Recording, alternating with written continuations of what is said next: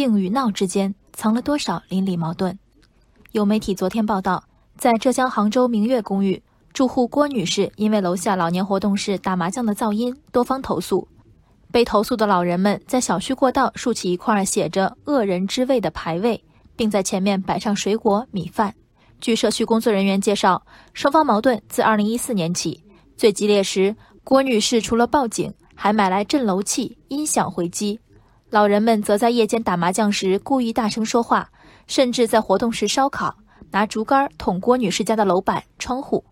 2017年。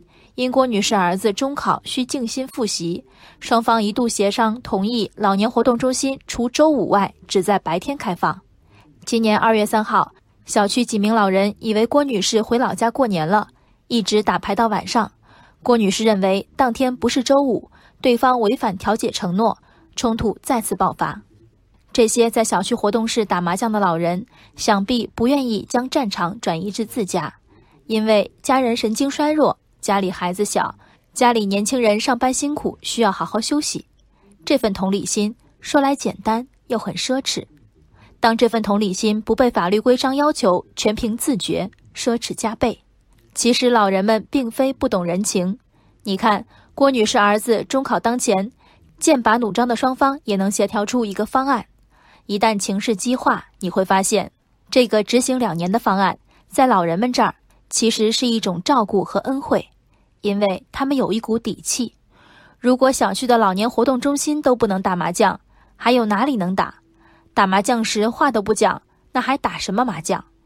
不论大小初衷，活动室设立免不了麻将棋牌爱好者终日出入的结局。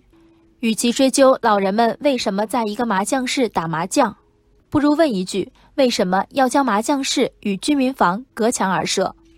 老年活动中心的噪声，管理者早该有预期。如果条件不达标，是等待条件成熟再开设，创造条件开设，还是先开了再说？一个汽车车位大小，一桌数椅，杭州明月公寓的这个活动室开设时本着哪一种原则？让更多人满意的社区生活设施的大而全，当然不是必须，但小不意味着潦草和随意。街道社区称一直在协调此事，但因行政规划调整、小区竣工时间过久等原因，一时无法判断活动中心用房的产权界定，缺乏进一步处理的依据。可是要知道，郭女士的投诉从2014年就开始了，五年时间不够查一间车位大小的房子的产权吗？镇楼神器生产违法，使用也违法，许多将这样的违法作为最后一击的人。是因为有吵闹的楼上，而郭女士呢，推搡她的固然有不绝于耳的麻将声，更重要的是觉得与己无干的社区，看不见反常的规划，更没有解决问题的动力。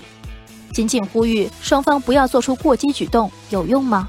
居民的道德自律无法替代社区的建设性举动。